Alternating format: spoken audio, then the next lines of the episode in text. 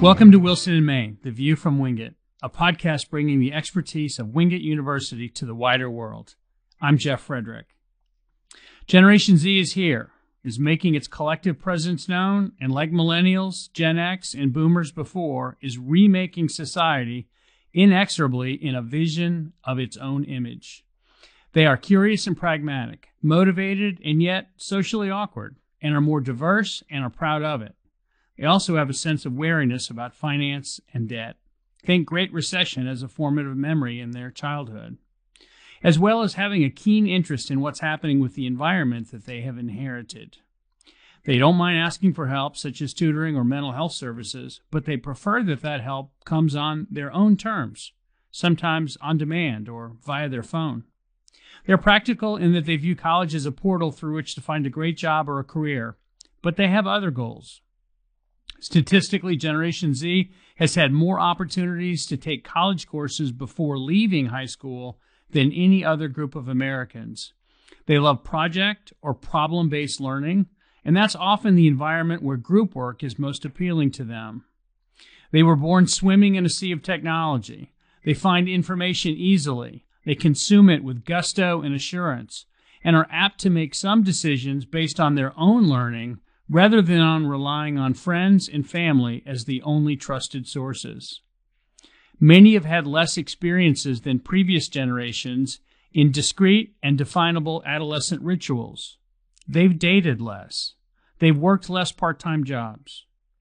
Even so, some of this, like every generation, is born of a reality that they came of age in a time of transition featuring people in power who think differently than they do. What are we to make of these kids? Well, to quote Pete Townsend, who wrote a song recorded by his band The Who, the original of which any Gen Z could find on their phone in a heartbeat, but probably hasn't, the kids are all right. Joining me to talk about Generation Z are three experts who work with them every day: Jessica Head, Marcus Kirkland, and Mick Reynolds. Welcome, everybody. So each of you have worked with college-age people and college students for some time in lots of different capacities. What are maybe three characteristics that seem to describe the students that you work with now? Mick, get us started. Sure. I, you know, I think that there's, uh, you know, you touched on in your introduction, the mental health issues. I mean, I think the anxiety with this generation uh, is something that I haven't seen as much in, in previous generations. Um, I think that they, there's a, but there's also a collectivism with, with them. I think that they, um, they want to work together, groups, they want to, you know, be part of something bigger than themselves, which I think in our work in colleges is, is a nice thing to be able to, uh, to see. And then the third thing that I would say is that, you know, I do think that there's a healthy skepticism that they have kind of as a generation. I think they're more likely Uh, to to question things. I think sometimes uh, in in our work that can be difficult because you want to say, well, this is this is how this is. But uh, I think that that generally, I think it's more of a healthy skepticism than it is an anti-authority kind of thing. I think they're questioning everything, um, and they're making a lot of decisions, higher higher level decisions than uh, I think we give them credit for. Jessica, you wear a hundred hats in making sure that all of the students that Um, that live on campus at Wingate have the experience that they're looking for. What do you see? Yeah, I mean, I would echo a lot of what Mick said. I would add to that that they're pretty savvy. Um, they're resourceful and they can figure out the answer. Um, they're quick to ask, um, and maybe maybe not always ask in the right way either. I think that um, you expect to receive things like in a professional manner, and you're receiving emails that are like text messages. Um, but I think it's about meeting them where they're at too. And so, um, but they're wanting to figure it out because they're trying to problem solve um, just in, I think, different ways than maybe we we have been used to in the past. Um, And so, but they, they want to figure it out because they want to be successful. And they, I think they've got a lot of the anxi- these anxieties and these pressures. And so they want to make sure that they are fulfilling what their expectations are, um, and trying to do that in whatever form they feel like they can. Marcus, you get to know these students and student athletes in ways different than many of the rest of us. I mean, you spend hours on a bus with them, let alone recruiting them out of their living rooms. What do you see when you think about today's kids? Yeah, actually. I mean, from the standpoint of spending time, I spend more time with my guys than I do with my with my own family um, on a yearly basis.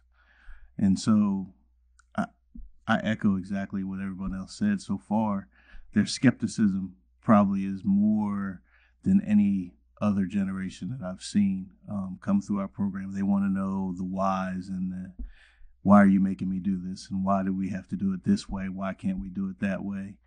Um, but their problem-solving skills are a lot different. Um, the other thing I would say is they, they have an innate ability to go out and find information on their own. Um, a lot of times they know the answer to the question before they ask it. And so they want to see what you're going to say.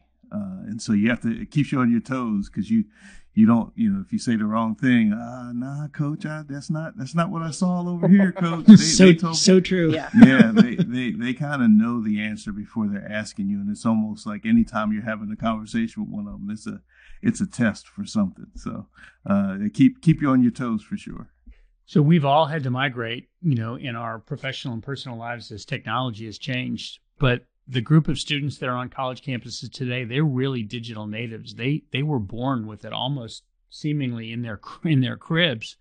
Um, what what is the role of technology been like for them, and how do they use it differently than we do?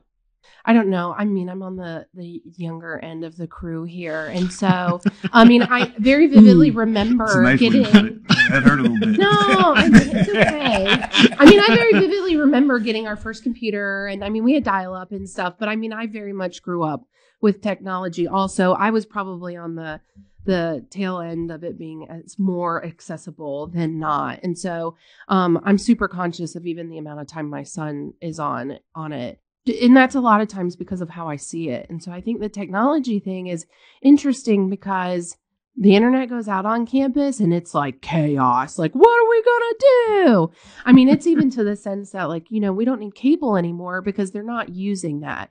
They're using all the streaming, or they're more interested in gaming or watching YouTube videos. That's the one thing I really don't understand, like the watching YouTube videos all night. Yeah. I don't really get it, but I, that's just what happens. And so they're looking to take their information in different ways. And so, like, I am not on TikTok because I also know I will be addicted and spend too much time on it, right? Yeah. And I know that there are a lot of really positive things that come out of there, right? They're teaching people how to cook and all those things. So they're learning through technology in a way different way, right? I remember people coming to our house and selling encyclopedias. They don't need that anymore. They've got the internet. They're watching videos, and that's teaching them them those different things. And so I think it is like a vital part of them in a good and such a bad way too, because I think when I was growing up, peer pressure looked like, are you wearing an Abercrombie t-shirt or not, right? Like that was like the big thing in middle school. Like, mom, I need to have this clothing. Now the peer pressure is, is that like, I want to be TikTok famous. Yeah, how many followers do I have? Yeah, or all of those different things. And they're creating a lot of this like undue pressure on people that they legitimately don't know. But they look at them like they do know them because they feel so connected because they're literally watching them every day. People are posting videos of them just like walking around their house, chit chatting. So you feel like you are getting to know them when in reality that real relationship isn't there. And so I think it makes some effects on our students on how they build and expect relationships of others also, and how they deal with kind of their, their own self-worth and their relationship building and all of those things. And so it's such an interesting dynamic when the technology plays in, because there's so many positive things. But I think when you start talking about like intrinsically like who you are, I think that's sometimes how it hurts them. Yeah, I think information and connection are the two are really the two places that shows up. Although, and I would say, although students, would we'd consider them digital natives, that doesn't necessarily mean they're they're dig, digitally literate. Like they, there's some things that you're like, hey, you know, you can do this on your phone, and they are like, I just want to go into your office and tell you what I want and have you do it. So there's not, I think there's a, a little bit of that. But I, I say this, like I use the cafeteria test um, for for what Jessica's talking about. ten, fifteen years ago, when you'd walk into it, into the dining hall, you'd see people sitting together in groups, and and you might even wonder, you know, from a, a, you know, at the beginning of a semester, especially with our first year students, if you saw someone sitting alone, you'd, you'd want to go and say, hey, how is that student, you know, checking on them? Now everybody's on their phones. And so they'll still, they may still be sitting there collectively as a group, but they're all on their phones and they're sharing videos with each other and they're looking at different things. And, and it's just a much different dynamic. And to Jessica's point, I think you, you see there's a little bit of like faux relationships. Um, 'cause like I said, I think that they, as a, as a group, they, they kind of want to be part or part of a, of, of a greater whole. And so the nice thing about that, these, you know, these digital communities is that they can find people, right, that they, that they are, uh, ha- can have that connection with or have similarities with. Um, but then that also, I think, sometimes causes them to retreat from the people that are kind of right in front of them and, and looking and, and maybe looking for people who are, are maybe different than them or have different experiences. And it's, I think it's harder for them to engage sometimes in, in some of those conversations because it's easier to retreat to some of these other areas. So I think the, the biggest thing for me is, is the way they monetize all this stuff. Um, you know, it's especially in my world with N I L, uh, name, image, and likeness and all that.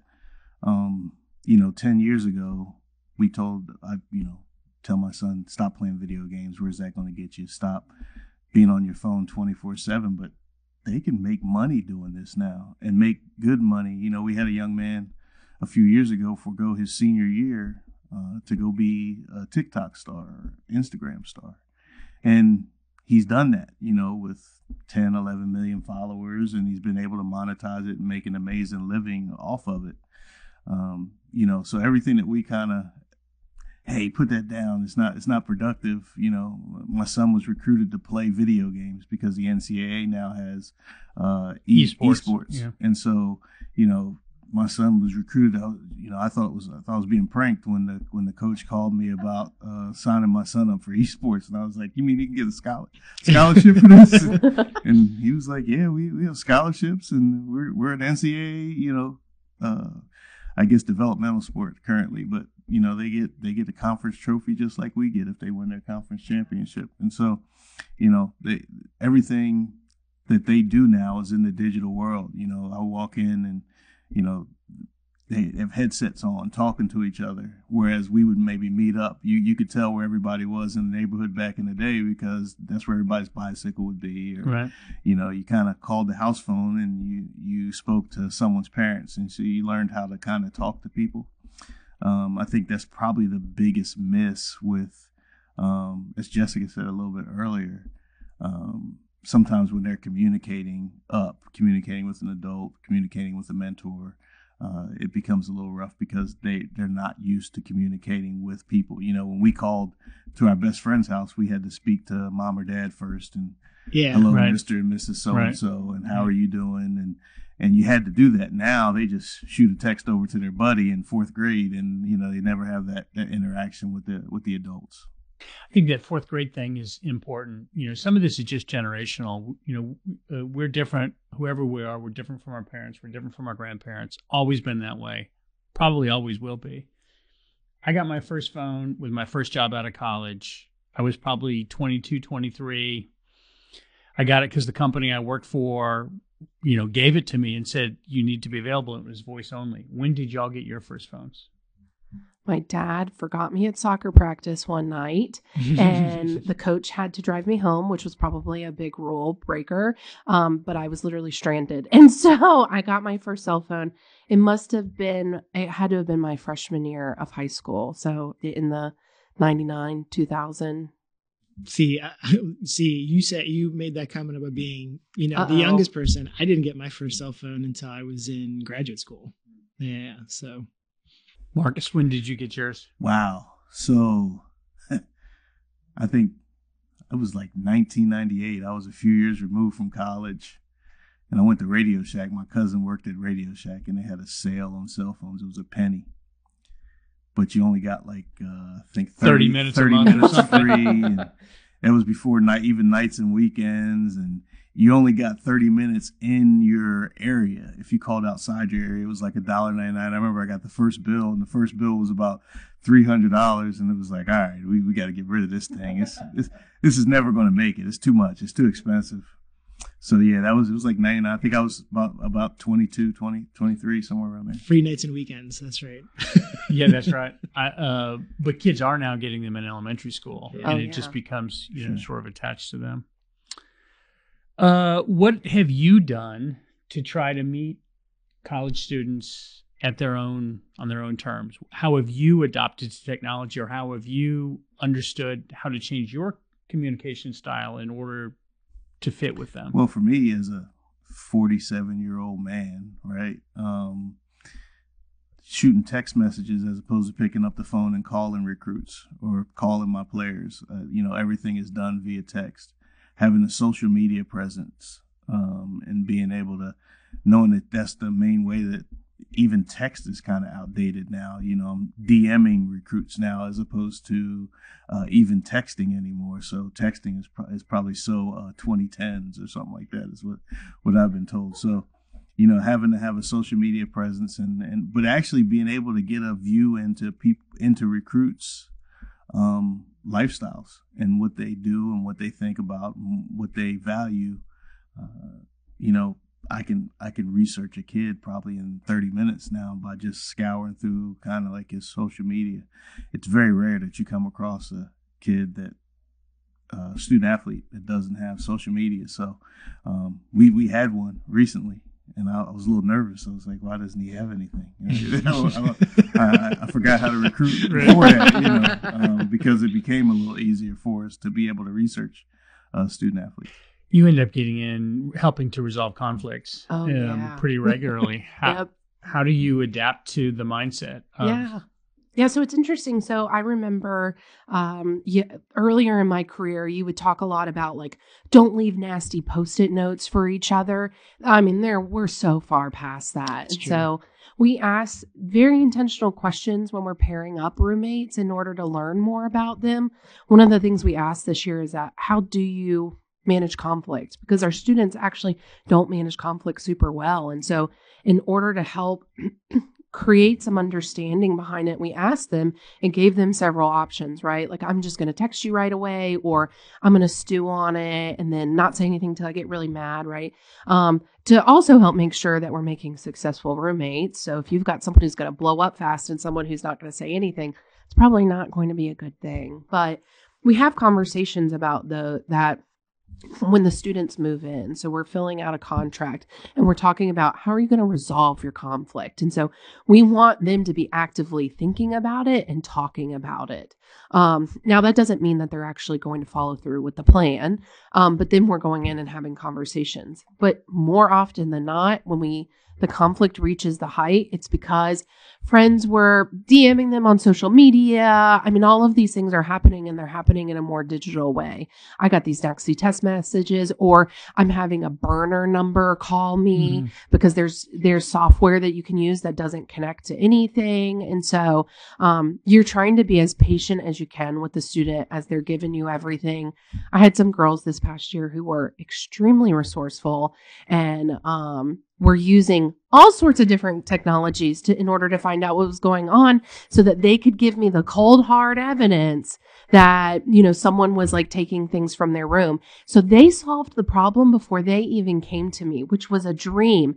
They came in and this was a, a pretty large problem, but they're like, here are all the things. I mean, they'd already played detective.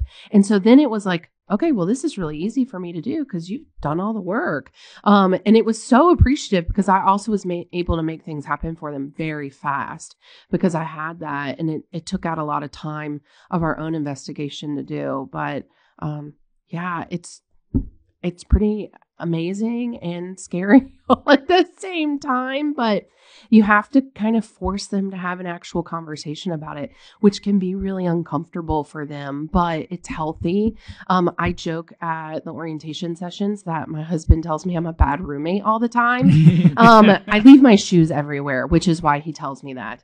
Even though I know it, I am like not fixing the problem. So I know I'm part of the problem. I'll acknowledge that. And I've been successfully married, married for eleven years. So we're, we're still going strong, but I say that in order to help them to understand that, like, it's not going to be perfect. But I always follow up with, we have to talk about it and we have to work through it. Yeah. Because him being mad about it and me being like, ah, whatever, which is unfortunately kind of my attitude about it, is not successful. And so he has to tell me when he's mad so that I can fix it, so that we can have a successful marriage or roommate um, situation. Yeah.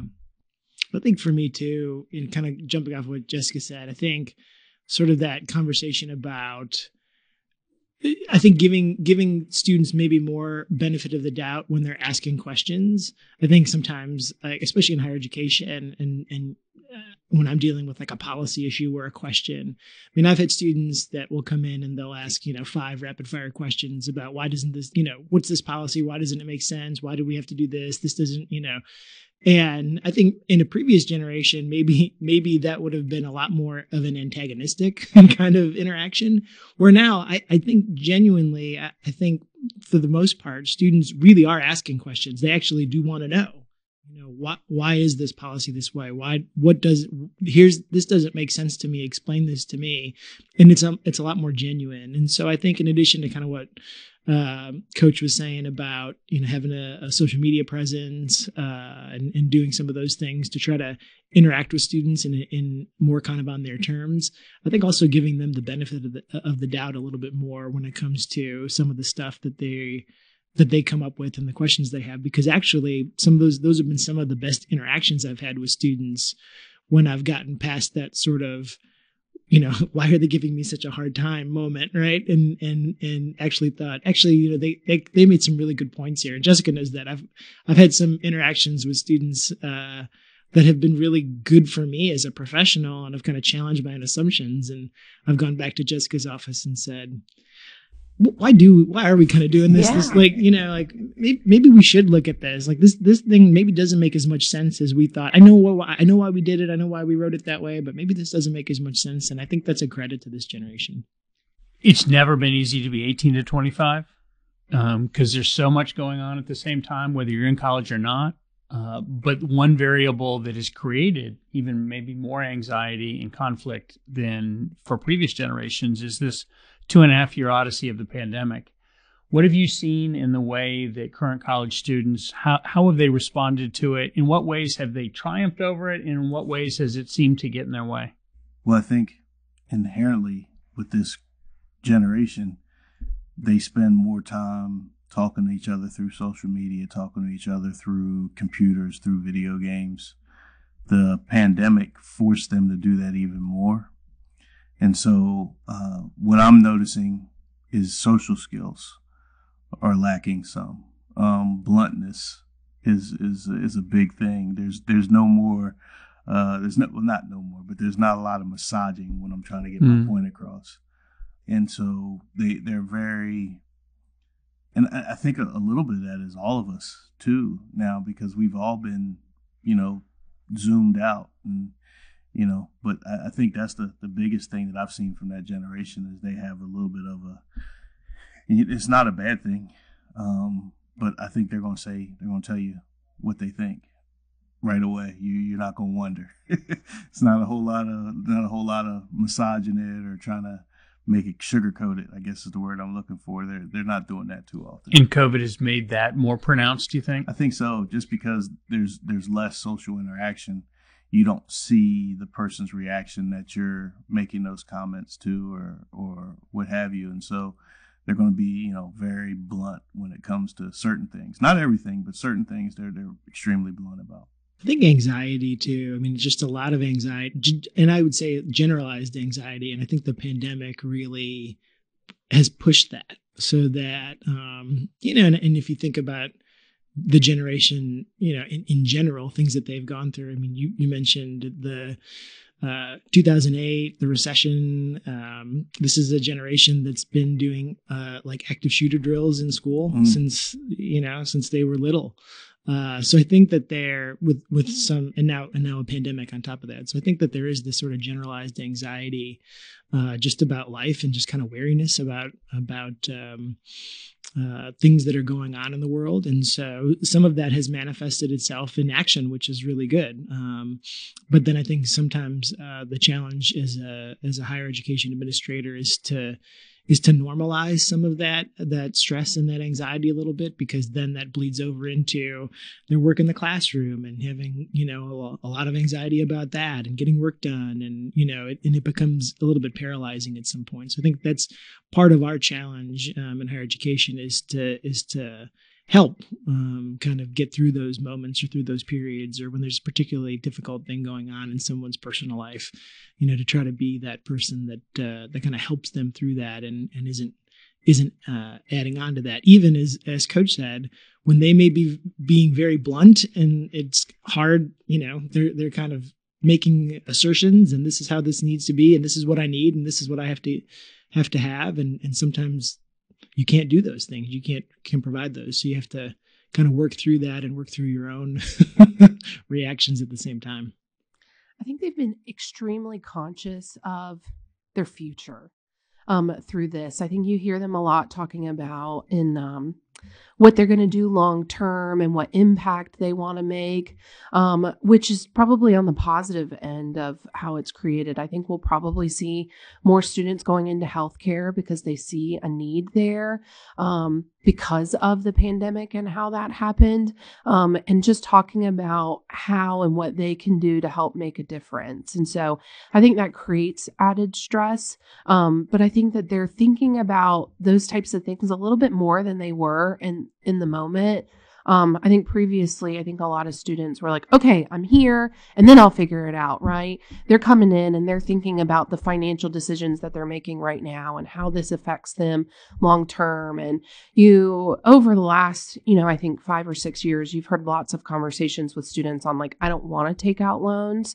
Um, but I think that's coming up even more now um, because they're thinking of maybe the impact that, um, finances made on their family during the pandemic and not wanting to be in a similar situation and wanting to make conscious decisions about those things in order to still reach their goals, but to do it in probably the smartest and the savviest way possible. So we've been thinking about, you know, the future of this generation and the sense that society's in really good hands moving forward. I'm optimistic enough to say that I think we are in good hands, that these kids are problem solvers and they're activists and they're forward thinkers and that society's in, in good shape. Tell me if you think I'm right or if I'm wrong. I think this group is is amazing, uh, personally.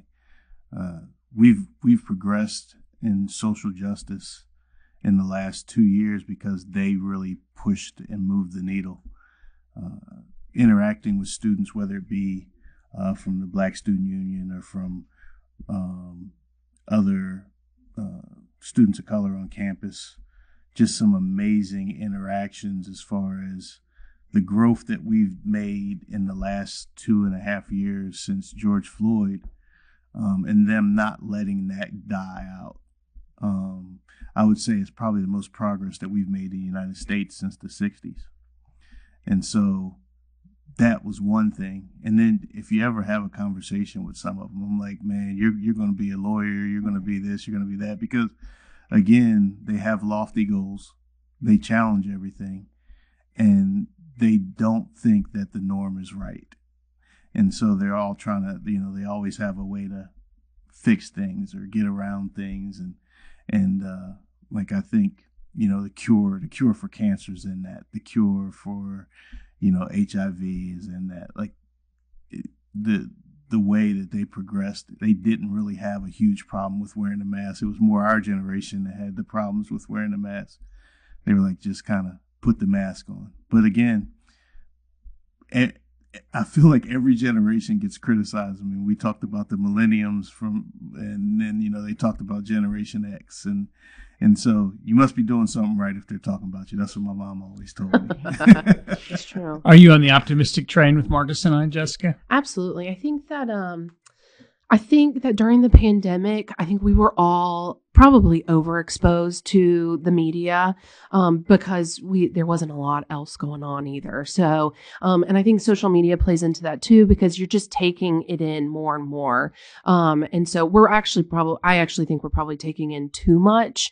Um, but it's, it's having, I, you know, both positive and negative effects. I think the positive effect is, is that I think for, for most of us growing up, in order to get the news, you got it from the newspaper or from watching the news on T V at night. And as a thirteen-year-old, you're not sitting there watching the news with your parents. You're trying to find something else to do. So you're not as conscious about what's going on in the world.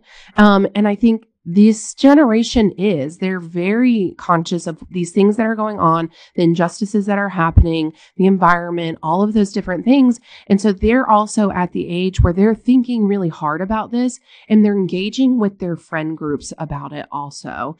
So they're not just engaging with their parents, they're engaging with people that are in their same age group, and they're trying to think of solutions. And so they're wanting to be more accepting and more caring for, for people and things, because they see how that is not happening in other places. And so I can't think of reasons why that won't make a positive impact on a lot of these different areas. I mean, I think, um, Coach talked about a lot of great things, but also like the impact on the environment. I think that comes up a lot nowadays about, um, you know, I just remember during the pandemic, them talking about like, oh, all these emission levels are down because people aren't out driving and stuff like that. And look at all these like animals we can see now. And so now that we're, you know, getting back to life and normal, I think people are starting to get back on this train on, you know, we don't want for the world to end, you know, like we have a job to create this earth to be able to like fuel us. And how can we do that to keep ourselves safe? And I think this generation's talking about those things, and they will be the people that help to create what that tomorrow looks like for us. And I, I think I'm optimistic too. The only thing that I would say, and like my kind of hope and prayers for Gen Z, would be that that this kind of really, like I said at the beginning, healthy skepticism doesn't turn into cynicism.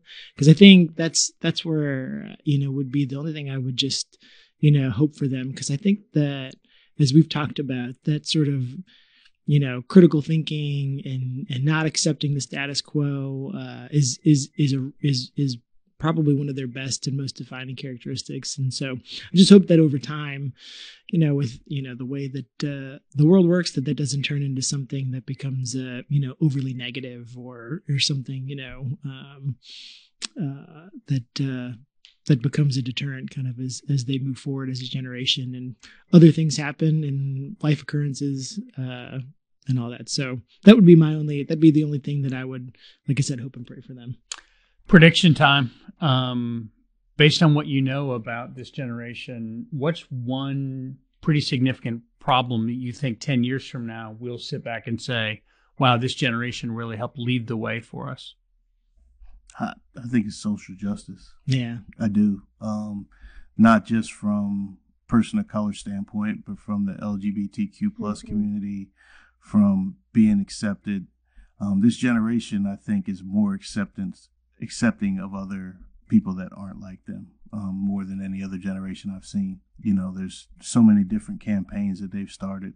That's why I'm very, very optimistic with this, with this generation, just because you just don't see it as much as you, you know, you don't see the difference uh, or, or separatism as much as you did ten years ago, even. So that's what I'd say. I think social justice is probably, the, in my opinion, ten years would be advanced. I don't think it'll be perfect, but the the strive for equality um is is really being pushed now. I hope it helps with the the political divisions, I think, in in the country, because I do think that sort of um sense of rejecting this, once again, rejecting the status quo, I hope I hope that that leads to sort of um you know, a healing of some of the political divisions and, and, you know, how polarizing politics has become. And I think ten years from now, as more of this generation uh, is voting um, and is active, I think that that will, I think there'll be more, my hope would be that with their collectivism, there'll be a little bit more common ground that people will be looking for and trying to find, as opposed to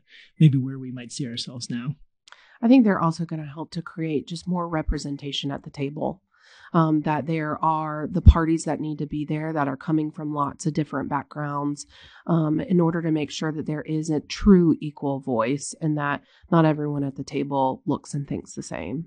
I think I'll hazard a guess that our cities will look differently. I think with more of us using technology to work from home and to work in different ways, I think the city will cease to become a place where you go to work and will become even more of a place where you go to do whatever it is that you want to do in the presence of other people. All right, so let's wrap up. We'll go into lightning round, ask the same questions that we ask of all of our guests. First one, best piece of advice you ever received? Be yourself. Don't be afraid to change and evolve and, and take new information in, but just, you know, be okay being being yourself and be comfortable with that. I am a doer at heart. And so I have had someone tell me years and years ago, there are just some things that aren't going to get done. I have two. It was one from my mom and one from my dad. My mom's a thirty plus year. I can't say how many years educated yeah. she was because I get smacked in the back of the head. But she might listen. She will be, be listening to oh, this. Yeah, she, yeah, she, Doctor Kirkland will be listening. Uh, she said they don't care what you know until they know that you care. Yeah. Oh, yeah. And so that she always, she would always tell me that, um, especially when I first got into coaching. And then my dad, I remember I was, I was frustrated. I was going through, I don't even remember exactly what it was. He flipped me a quarter and he said, read what it says on the back of that. And I read on the back, and it said, "In God we trust." And he said, "Everybody else, you got to wait on." And that's those those two. And then, you know, probably the best piece of advice in twenty-three years of marriage is she's always right. Yeah, absolutely. What's the most interesting place you've ever traveled to? Huntsville, Alabama. And I know, and I know that's probably such a silly answer, but I, and I lived there for five years. Moving to Alabama, it was not what I expected. It is like its own little mecca. Um, the, some of the smartest people I've met in my entire life. People are there working for NASA and Lockheed. I mean, we are, um, we are such good friends with one of the guys who, um, created the filtration system that will filtrate, um, urine to water on a spaceship. Like, and, and it works for NASA, and it's amazing. And the coolest guy ever. We go out on the boat with him all the time, and we watch the bats come out of the caves. And so just most amazing place that is just this, like, hidden gem and the most random location ever. Um, yeah, super awesome place. I would say for me, so uh, both my wife and I have family in Ireland. And so, um, you know, when we have traveled there, the the exciting part of it is that you don't just get to do the touristy kind of things, but, you know, you get to go to, um, I get to go to the place where my grandfather met my grandmother, right? And and so you get to do some of those things and and talk to family members that, you know, know some of the same family members that you grew up with and, you know, that they remember them. Uh, you know, differently from when they were younger. And so that's that's always a, a treat and a good experience. And we always like doing that. I'd say uh, Val d'Aosta. So not the one in Georgia, the one in Italy. It's uh, it's right on the border of Italy and Switzerland.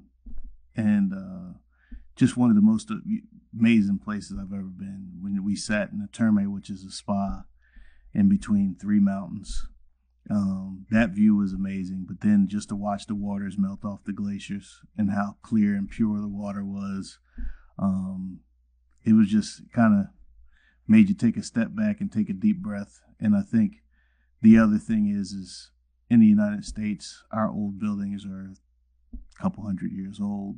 Their old buildings are thousands of years old. So you stand and look at a building that's been erected for, it says like five A D on the on a plate or something like that. And that, you know, that's always makes you take a take a deep breath when you when you look at things like that. And finally, what's your favorite thing to eat in the whole world? I eat everything, so that's like that's a that's a tough one. And I like to cook too, so I like to experiment. Um, I would say, you know, I would, going back to what I said about my um, about. Uh, my background and the family that I have in Ireland, I, maybe I would say my mom's uh, soda bread. That is like a nostalgic thing that, uh, as I said, I like to cook, but I cannot, and she's given me the recipe, try to make it. I cannot do it. Like, it's just not the same, right? And so then I, when I go home and, and she makes it, I'm like, oh yeah, this is how this is supposed to be. I'm just not quite there. So that's what I'd go with. She's got mom powers. Yeah, she does. I love ice cream. Doesn't matter the kind, doesn't matter where it's from. Love ice cream. And now that I have a three-year-old, it's a nice excuse to probably have it way more than I should. Because he's always like, ice cream? And I'm like, oh, okay. I won't tell you no. This was the hardest question that you asked today. And it really is, right? Because I, you know, Jeff, you know I'm a foodie. So I would have to say tonnato. It's a it's a dish made in Italy. It's um, it's it's just amazing to me. I don't get it often because I can't make it. I've tried. I've tried to replicate it, and I can't do it. Um, it's miserable, isn't it? Yeah. So, yeah. so the only time I get it is when I'm there. I haven't ha- found a restaurant here that does it. Um, and so, you know, maybe once a year, or once every other year, I get to I get to have that dish. What a great discussion today on Generation Z. Thanks to Mick Reynolds and Jessica Head and Marcus Kirkland. Join us again next time where we talk about another interesting topic right here on Wilson in Maine. This work is copyrighted by Wingate University in twenty twenty-two, and Wingate University reserves all rights.